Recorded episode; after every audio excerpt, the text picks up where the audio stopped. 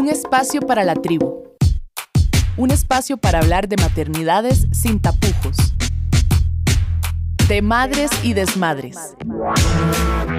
Hoy en nuestra conversación de fondo vamos a hablar de un tema sumamente relevante del cual yo quisiera a veces hablar todas las semanas, porque es realmente un tema que nos compete a todas y a todos, pero que además hay mucha información revuelta. Y en este revolver información siempre la veracidad de la información que buscamos, la confiabilidad de los datos que tenemos, es importante que la tengamos a mano. Y en estos tiempos también de pandemia, pues pueden haber muchas situaciones que alteran el estado normal de las cosas, que también se hace necesaria pues conocer cuáles son nuestros derechos a la hora de nuestro proceso de embarazo, parto y en el posparto. Vamos a hablar de la violencia obstétrica y yo diría que de las violencias obstétricas porque hay tantas diferencias como mujeres hay y casos han habido.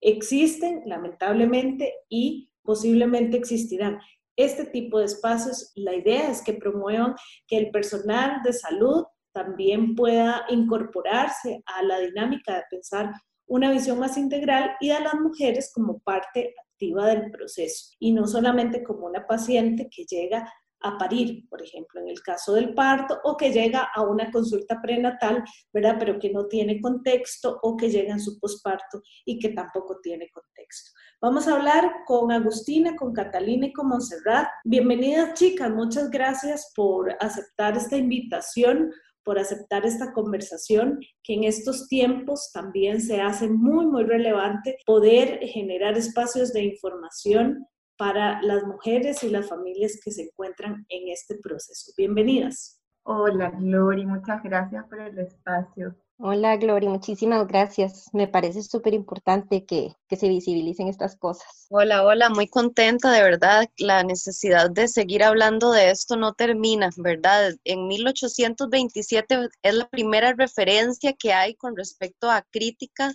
en los paritorios y después de 200 años lo seguimos viendo, ¿verdad? Entonces esto no acaba. Hay una desconexión y un proceso de transformación que podríamos hablar en otro momento, que es esa desconexión o esa transformación del parto como un proceso que se hacía en casa desde las mujeres y también acompañado desde las mujeres, ¿verdad? Desde las parteras, hacia un proceso de sanitización o saneamiento, digamos, o de tecnología también en el sistema de salud, que es la transformación hacia el parto medicalizado, institucionalizado y hospitalario. Pero en ese pasón parece que hay algo que se perdió que es que las mujeres también puedan decidir, y aunque en este momento también tenemos algunas leyes y reglamentos que nos respaldan, también tenemos muchos testimonios de mujeres que se sienten violentadas, que sienten que sus procesos no han sido respetados.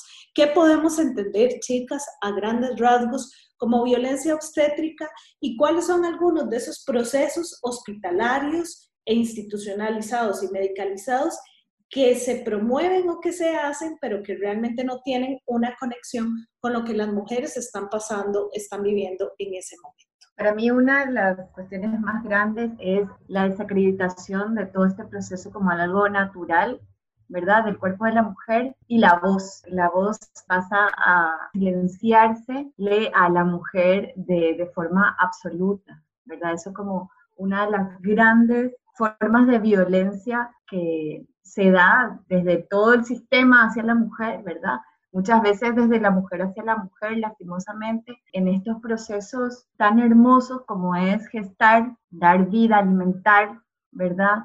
Que no se confíe en la mujer, en su proceso y en su sabiduría, es muy fuerte esto de que nosotras vayamos a consulta, ¿verdad? Mes a mes, a ver cómo va el embarazo, ¿verdad? La consulta perinatal, que desde ahí no se da como de forma integral, ¿verdad? Desde ese momento a veces hay como una violencia invisible, ¿verdad? Que no se siente, es como como suave, ¿verdad? En donde ni siquiera se nos pregunta cómo estamos emocionalmente, ¿verdad? No, no, es, no es parte de esta, este asunto de la salud mental desde aquí, viene invisibilizado y nos infantiliza, infantiliza la madre, eh, la madrecita, pobrecita, y ella no sabe qué es lo que quiere, ¿verdad? Entonces desde ahí no se nos da el poder, porque si tal vez desde estas visitas se nos empoderara, podríamos llegar a ser las protagonistas, ¿verdad? En un parto, un posparto. Siento que desde ahí se puede sentir sutilmente un poco la violencia. Claro, hablamos desde la acción y la omisión que comete el personal de salud en contra de la integridad de la mujer en contra de la integridad de ella en su salud mental y en su poder y autonomía de su cuerpo. Son estas conductas que pueden ser violentas o no violentas, ¿verdad? Conductas sutiles tal vez que generan un impacto negativo en la psique de la mujer y por consecuencia en su posparto, en su experiencia de vida con protocolos que realmente no, no tienen sentido, ¿verdad? Entonces, estos profesionales que fueron enseñados de una manera violenta, ¿verdad? Continúan ejerciendo estas prácticas y, sin una acción de reflexión en ellos. Cuando hablaban del el proceso de infantilización, ¿verdad? También podríamos hablar de un proceso que viene muchísimo antes y es todo el tema de la educación sexual reproductiva y empezamos desde ahí, ¿verdad? Desde una educación, realmente no nos educa para conocer nuestros cuerpos, para conocer, bueno, cómo son los procesos y por lo tanto tener algún margen de decisión. ¿Cómo podemos hacer para que esta serie de violencias, digamos, hacer una escucha atenta por parte del personal médico para generar también estos espacios de educación para las mujeres, ¿verdad? Y para el personal médico. ¿Cómo creen ustedes que esto puede, puede cambiar? A mí me parece demasiado importante la formación y la información, ¿verdad? Que en realidad ellos tienen una buena información y por una cuestión, yo no sé, de apresurar el proceso o de que esto sea algo que pasa como, no sé, me imagino como una carnicería que viene, una entra, sale, una entra, sale, como no les da gana de, tomarse el, tiempo y, hacer lo que en algún momento lo empezaron a hacer, ¿verdad? Algunos profesionales de la salud, ¿verdad? Sobre todo de la salud pública, iban bien. Ahora con todo este tema de la pandemia, como que fue de nuevo abajo muchísimo, ¿verdad? Y se volvieron a hacer todo, todo, absolutamente todas las cosas que, ya quedaron obsoletas, ¿verdad? Todo el tema del tacto, de, que no haya acompañantes, de que el acompañante no sea alguien realmente necesario, ¿verdad? la persona, la mujer tiene que estar acompañada, es un proceso que la mujer sí o sí tiene que estar acompañada y no acompañada de cualquiera, ¿verdad? De cualquiera me refiero, me refiero a que muchas veces dicen, pero no vas a estar sola, vas a estar con todo el plantel médico, ¿verdad? Ese plantel médico esa persona nunca les vio, porque ni siquiera que va a decir, es la misma persona que eh, te estuvo atendiendo cada mes durante todas estas 40 semanas, sino que son personas totalmente nuevas para esa mujer, ¿verdad? Todo el uso de force, ventosa, sin necesidad, la maniobra triste o la cesárea sin justificación o con justificaciones que no tienen sentido, ¿por qué no paramos y no esperamos? ¿Por qué no, no vemos qué es lo que se necesita realmente, verdad? Y que la necesidad no sea que haya otra mujer que está en labor para liberar una camilla, ¿verdad?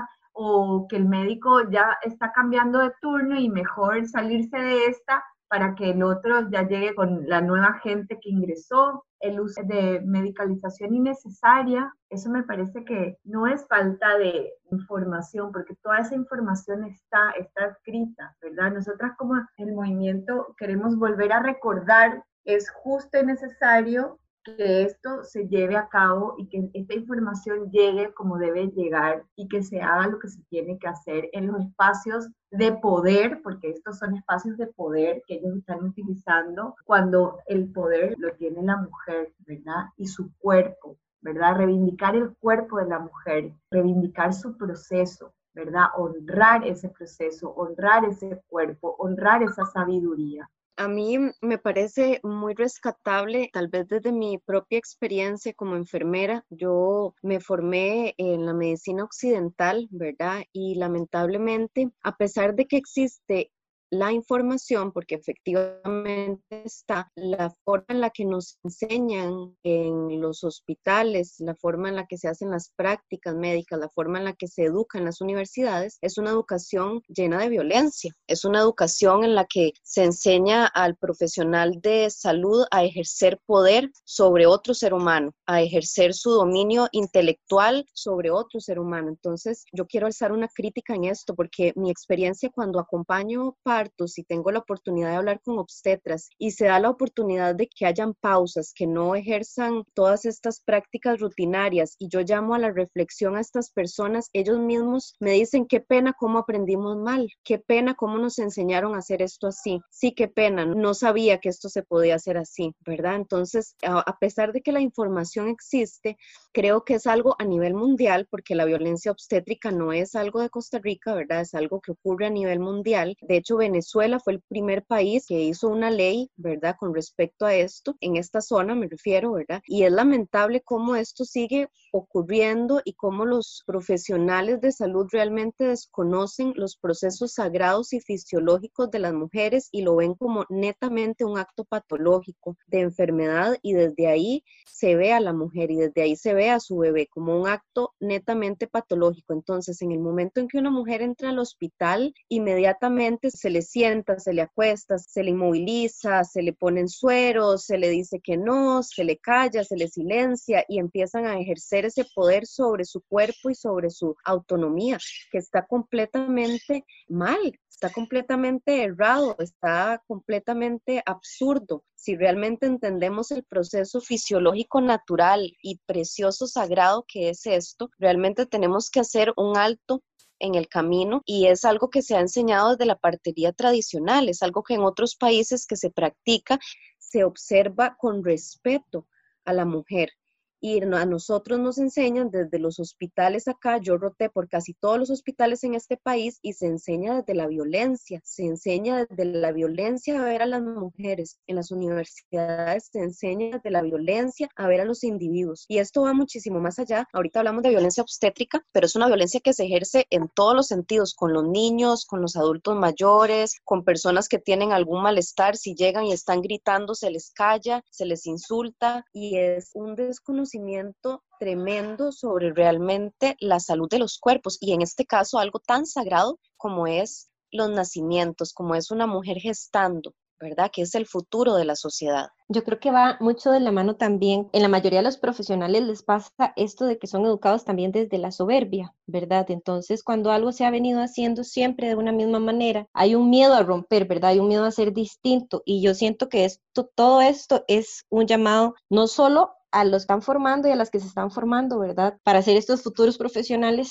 sino a quienes ya están dentro del sistema médico, ¿verdad? O sea, que pueden romper, que no por algo que se ha hecho durante hace muchísimos años no pueda hacerse distinto. ¿verdad? Ahí también es un llamado a cambiar, a, que estamos bajo un sistema, claro, súper capitalista, súper patriarcal, súper de muchas formas negativas y violentas, pero que se puede romper. ¿Que es doloroso romper? Claro, porque a veces nos sentimos solos rompiendo desde adentro, desde afuera, desde cualquier otro lugar, pero que no es imposible y que eso va a ayudarnos a las mujeres que vamos a parir desde otro lugar, a hacer compañía, a extender una mano y no solamente ser desde un pedestal que nos atiendan. Entonces siento que eso es como muy importante, romper como con esa soberbia, ese ego que nos hace mantenernos en X profesión.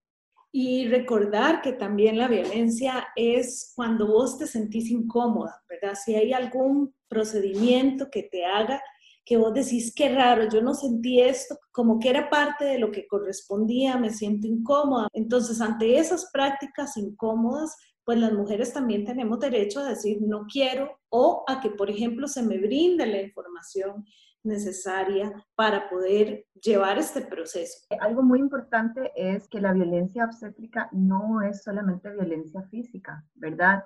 Y que hay veces que esto está súper, súper naturalizado. Entonces, poder identificar esa violencia psicológica, esas manifestaciones deshumanas, de burlas, críticas, opiniones subjetivas o poco profesionales que brindan los médicos, ¿verdad? Rebajar la condición de la mujer misma, ¿verdad? Con comentarios que producen miedo, ansiedad, también es violencia obstétrica y eso también hay que denunciar y eso también está mal. Y en ese momento tan vulnerable que estamos nosotras, no podemos estar diciendo, ay, la verdad que no me gusta lo que usted me está diciendo en ese momento, porque también existe el miedo de que si yo hablo, a ver si me atienden, si no me atienden, ¿verdad? Ojalá siempre podamos decir o llamarle a alguien y decir, ¿sabe qué? Este médico me dijo tal cosa o me miró de forma rara o, me hizo tal cosa, ¿verdad? Pero estamos en un momento demasiado vulnerable que es o me, me concentro en este proceso o me desconcentro y estoy armando, ¿verdad? Es muy difícil, ¿verdad? Y para eso y por eso también es muy importante tener una persona que nos acompañe. Hoy en De Madres y de Madres hablamos sobre la lamentable violencia obstétrica que sigue siendo un tema. En algunos minutos regresamos. Nadie nace aprendida o aprendido. De Madres y Desmadres. A través de los tiempos y los siglos y las sociedades, las mujeres hemos maternado a otras mujeres. Pero ¿qué pasa cuando hablamos de maternarnos a nosotras mismas? Hoy Catalina nos comparte su voz, su vibración, como una forma de meditación, pero también como un abrazo y como una forma de maternarnos a nosotras mismas.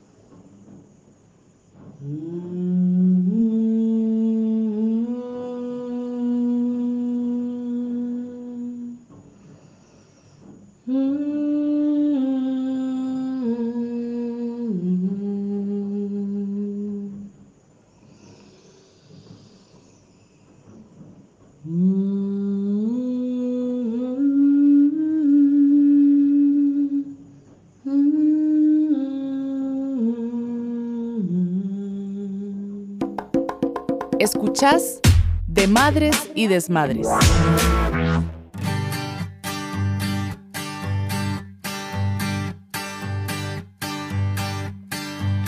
A continuación, escucharemos a Mariana Luzuriaga del proyecto Levante la Mano. Usted la puede seguir a ella buscándola en Facebook. Ella se encuentra como Levante la Mano. Y a partir de hoy, ella nos va a compartir las historias de su maternidad.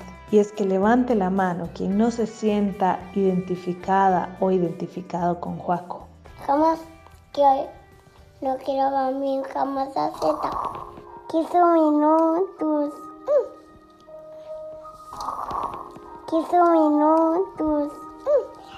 Este audio es real, es la voz de Joaquín, mi tercer y último hijo, clamando por pasarse de cama a las 3 de la mañana como si fuera un derecho natural por ser bebé, hermoso y súper tierno.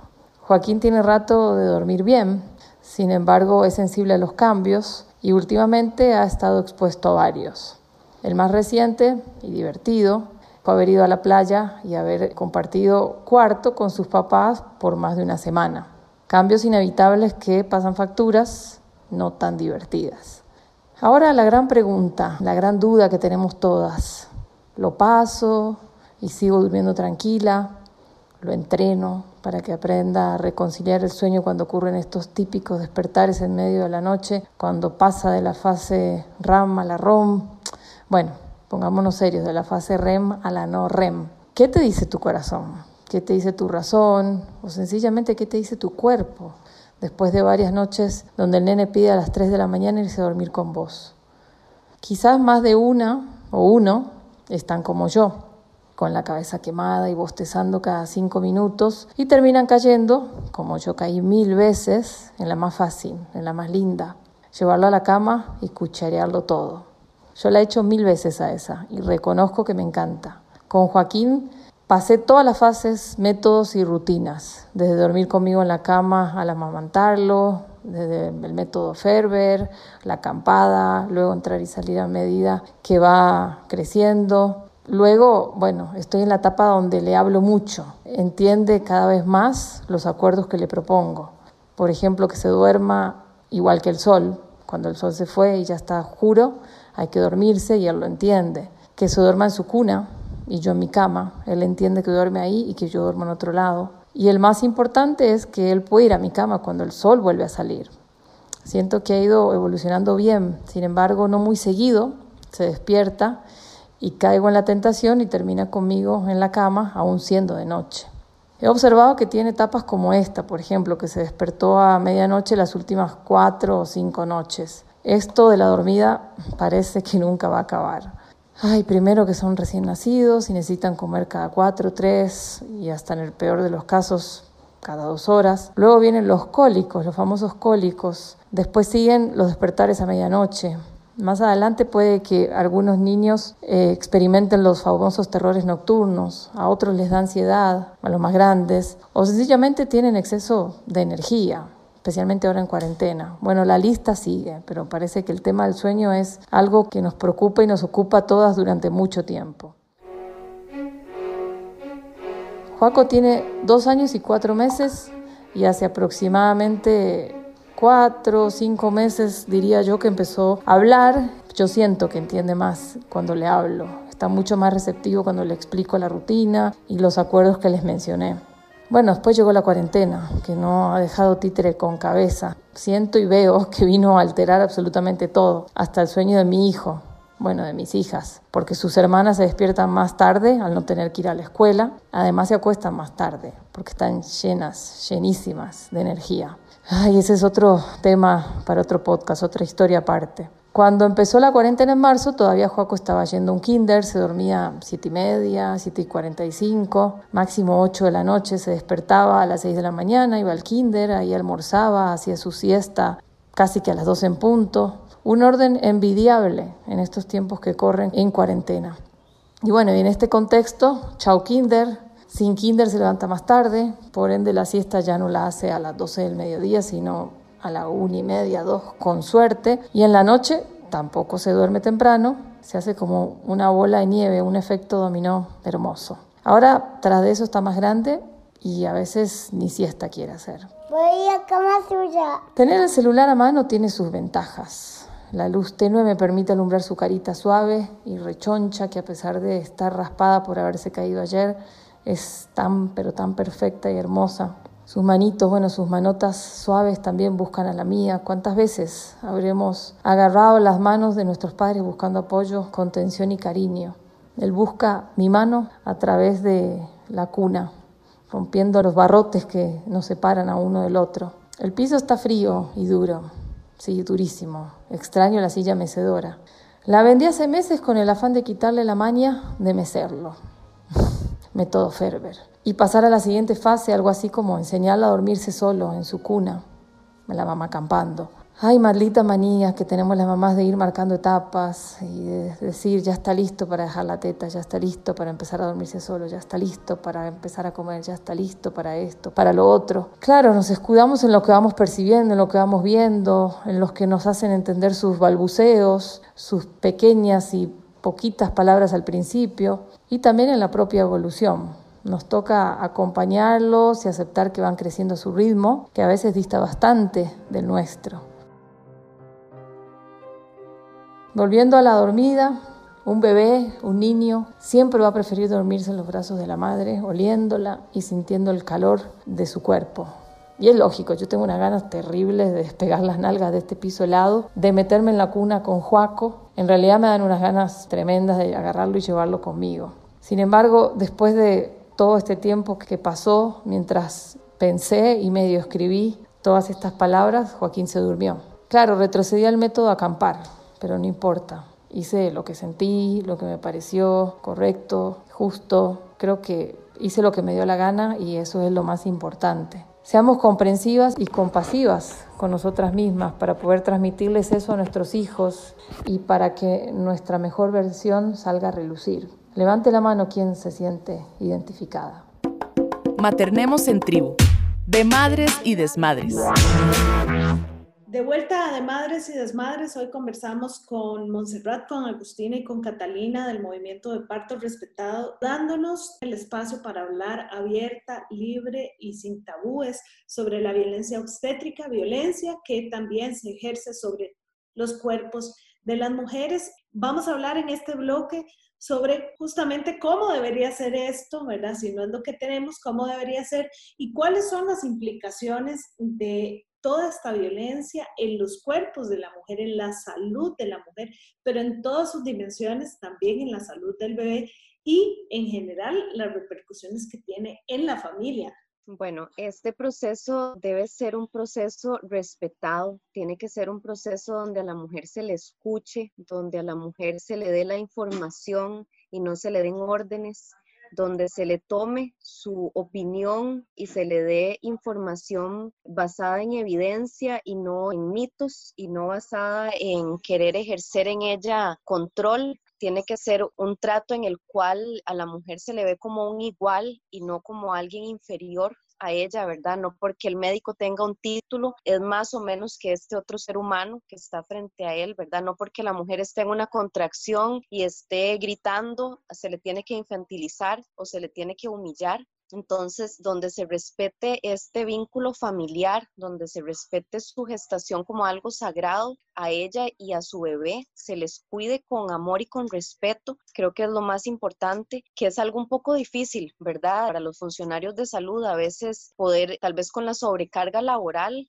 ¿verdad? Entender que son procesos únicos y especiales para esas mujeres, que ese bebé está naciendo una única vez, ¿verdad? Y tal vez el médico atendió 100 partos esta semana, ¿verdad? Y nada más sos el 101. Entender que es un proceso realmente mm, valioso y trascendental en la vida de los seres humanos, ¿verdad? Que el acto en sí va a tener repercusiones en la mujer, en su maternidad, en su posparto inmediato, en su lactancia. Yo quería nombrar que en el 2009 la Caja Costarricense de Seguro Social publicó la guía de atención integral a las mujeres, niños y niñas en el periodo prenatal, parto y posparto de la Caja de Seguro Social. En el 2017 se publicó el modelo de atención calificado en el embarazo, parto, posparto, centrado en la mujer, la familia gestante, la comunidad y de gestión humanizada en las maternidades de la Caja Costarricense de Seguro Social. Y esto se tiene que cumplir, ¿verdad? Esta guía es de carácter obligatorio que se cumpla, ¿verdad?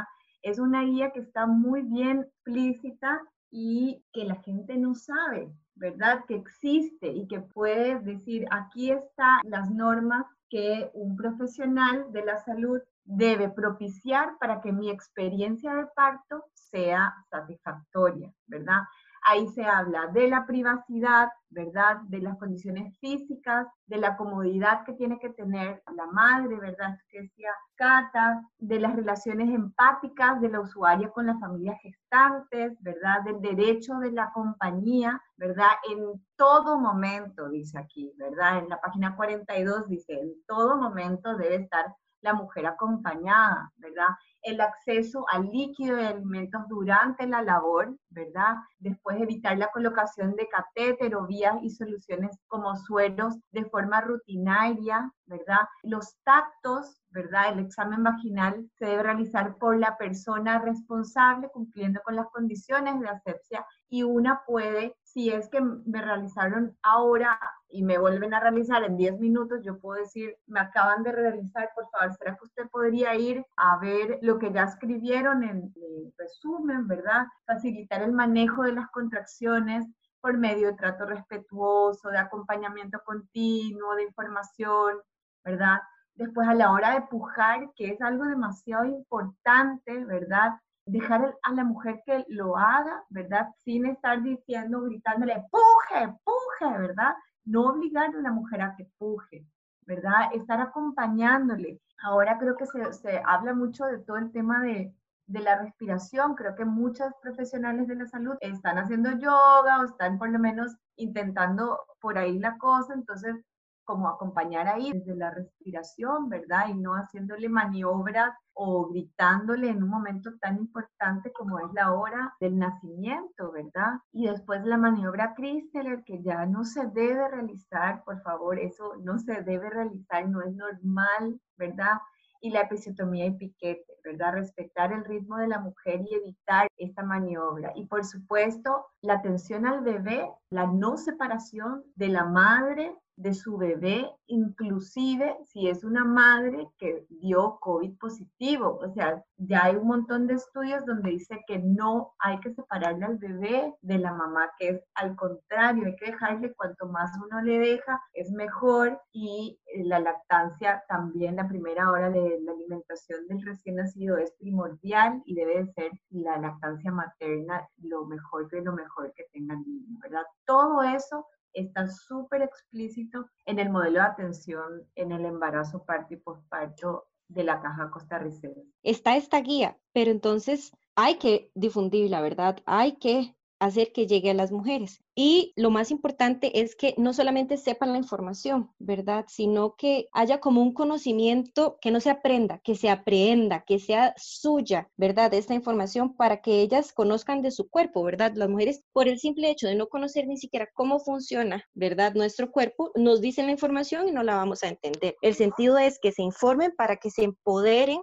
y que, por ejemplo, llegue la etapa postparto y no se apoderen de mi proceso de lactancia, ¿verdad? Que me dejen fluir, ¿verdad? No solamente en el posparto, en el parto, en el embarazo, en todas las etapas, pero el que la información me empodere, ay, perdón, aquí, que la información me empodere es lo que va a permitir que las mujeres se hagan protagonistas de su parto. Y eso no quiere decir que le quitamos conocimiento al personal médico, es nada más que nosotras conocemos de nosotras y por eso sabemos cómo queremos parir, cómo queremos lactar, cómo queremos maternar, ¿verdad? Entonces también eso es importante. Ahora, ¿cuáles son estas repercusiones, digamos, que también tenemos en la salud mental y en el posparto? Porque nos centramos en cuáles son esos protocolos que tienen que ver en el parto, ¿verdad? En el embarazo, en la consulta y en el parto, pero ¿qué pasa también después, ¿verdad? O sea, ¿cuáles son las implicaciones a largo plazo de esta violencia? Porque todas las violencias dejan huellas en nuestro cuerpo, en nuestra memoria celular, en nuestro corazoncito de pollo también hay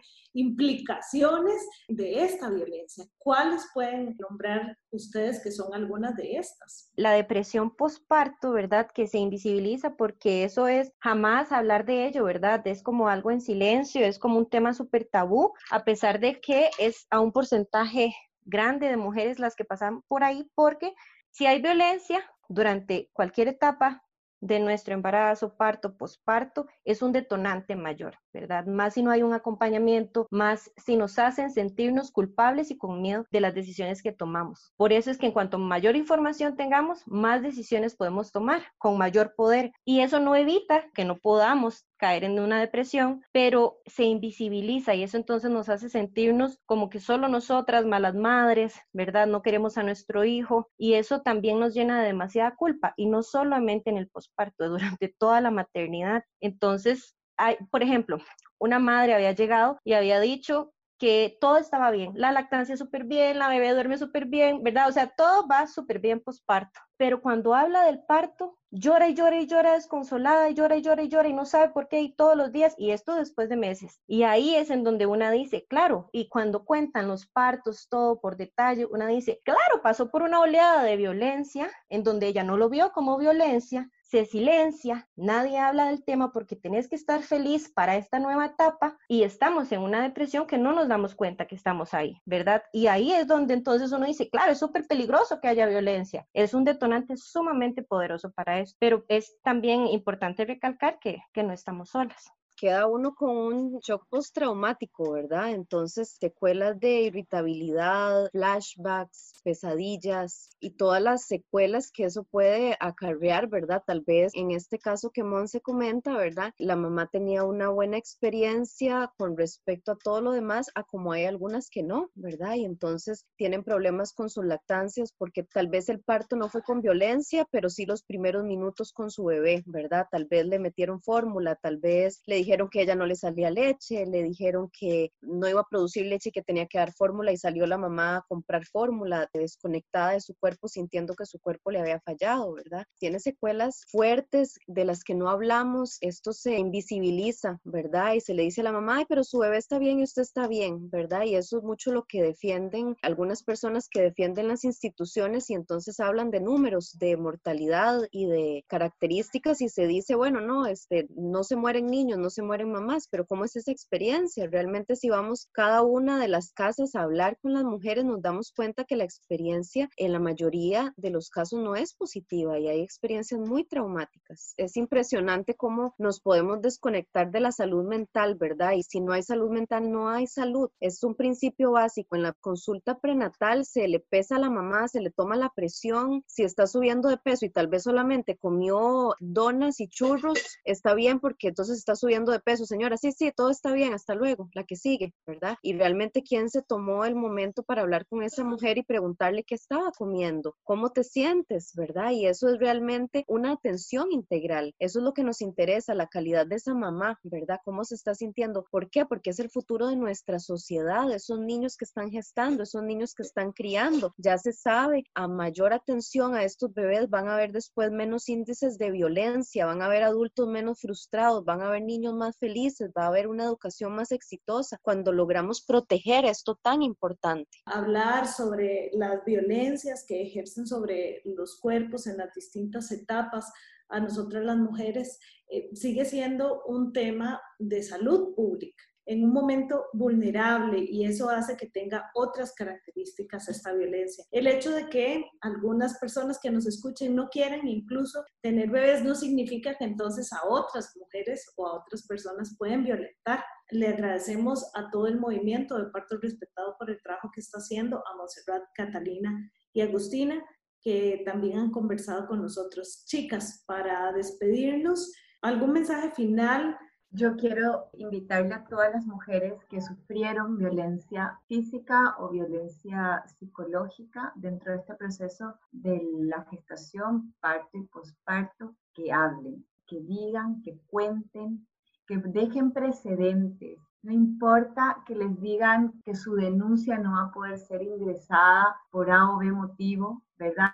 Pero que escriban y dejen ahí, porque en algún momento eso va a tener eco, ¿verdad? Y cuanto más mujeres sepamos que estas cosas no se deben hacer, más fuerte vamos a estar para poder mover y que esto se erradique, que no tengamos vergüenza de contar, que no tengamos vergüenza de pedir ayuda a otras mujeres, que no tengamos vergüenza de decir, a mí me pasó, pero yo no quiero que le pase a la otra, ¿verdad? Por eso te estoy contando, por eso estoy hablando, ¿verdad? Para mí eso es demasiado importante. Y acérquense al movimiento a contar, acérquense al movimiento a decir, yo fui víctima de violencia obstétrica, porque así vamos a empezar a recaudar casos y casos y poder hacer algo fuerte con eso. Agustina está en Nacimiento Consciente Paraguay, Rael está en Nacimiento Consciente Costa Rica, yo estoy en Fembarazo. Somos varias mujeres, muchas mujeres y creo que ese es el secreto, buscar tulas, buscar asesoras de lactancia, buscar, por ejemplo, Amanda en mi tribu, ¿verdad? Que ella da estimulación, Monse no sé qué talleres tendrá, pero ahí estamos todas activas en cara a la misma Gloria de Madres y Desmadres, ¿verdad? Y ella la referiría a nosotras, pero sí, de verdad que abrimos nuestros brazos grandes para acogerlas, las impulsamos a que denuncien, pero también a que nos unamos, que nos demos las manos y que realmente logremos un cambio. Es increíble que esto siga ocurriendo, es absurdo, de verdad que es ilógico y da mucha rabia, ¿verdad? Da mucha rabia de que sigan, tengo una, una queja de menos de una semana, yo con una mamá, con una lista de violencia obstétrica terrible, una mamá que estaba empoderada y que sabía y que iba como un plan de parto y siguen ocurriendo cosas como hace 50 años ocurrían. Realmente los cambios son a pasito de tortuga, pero creo que entre más despertemos las mujeres, entre más nos unamos y nos acuerpemos entre nosotras, los cambios se van a ir dando. No es una lucha entre los malos y los buenos, es una lucha de información, es una lucha de empoderarnos, de conocer nuestros cuerpos. Infórmense a las mamás que no se queden con el criterio de un médico, que busquen la información, ahí está, y nosotras estamos con mucho amor, yo creo que trabajando para apoyarlas y acompañarlas a que las historias sean cada vez distintas y a que las que necesitan apoyo lo encuentren. Bueno, yo quería decirles a las mujeres que por una cualquier razón, tal vez tomaron una decisión que no se sienten satisfechas y que entonces a raíz de eso sienten que sufrieron violencia, que no son culpables de y que el pasado se abraza, pero podemos juntas luchar por, por, el parto de otras mujeres y la maternidad de otras mujeres. No somos competencia, ¿verdad? Estamos para crecer juntas y creo que cuando entendamos eso, la lucha va a ser mucho más fuerte. Entonces también es invitarlas que desde ahí nos abracemos y tejamos juntas y que sigamos en esta lucha. Y de cualquier cosa, mi cuenta es Kuzuka. Yo sí doy acompañamiento, soy asesora de lactancia, entonces acompaño desde eso, desde la lactancia y así. También está el espacio de madres y desmadres arroba gmail.com donde pueden escribir. Vamos a, a referir también al trabajo que está haciendo el movimiento de parto respetado, agradecerle a las compañeras que se tomaron el tiempo para esta entrevista y también para todo el trabajo que hay. Hay que recordar que también esto no es un proceso de competencia con el personal médico, ni de saberes, ni de quién sabe más, ¿verdad? El saber médico ha construido también algo importante para nosotras y nosotros, pero nosotras como mujeres tenemos un cuerpo, viajamos en él, tenemos siglos de dar a luz, eso también hay que respetarlo. ¿verdad? Ese conocimiento ancestral que hay ahí es recordar ese poder que tenemos y es de apropiarnos de nuestro proceso y de un crecimiento también de conciencia sobre un proceso que es natural, un proceso que hemos hecho durante miles de años y por lo tanto ahí está ese saber. Gracias Catalina, gracias Agustina y gracias Montserrat por este tiempo que se tomaron de verdad y esto es de Madres y Desmadres. Seguimos. Nadie nace aprendida o aprendido. De Madres y Desmadres. Agradecerle a usted su compañía y su sintonía. Recuerde que usted puede comunicarse con este espacio al correo de madres y desmadres Soy Gloriana Rodríguez Corrales. Nos encontramos la próxima semana.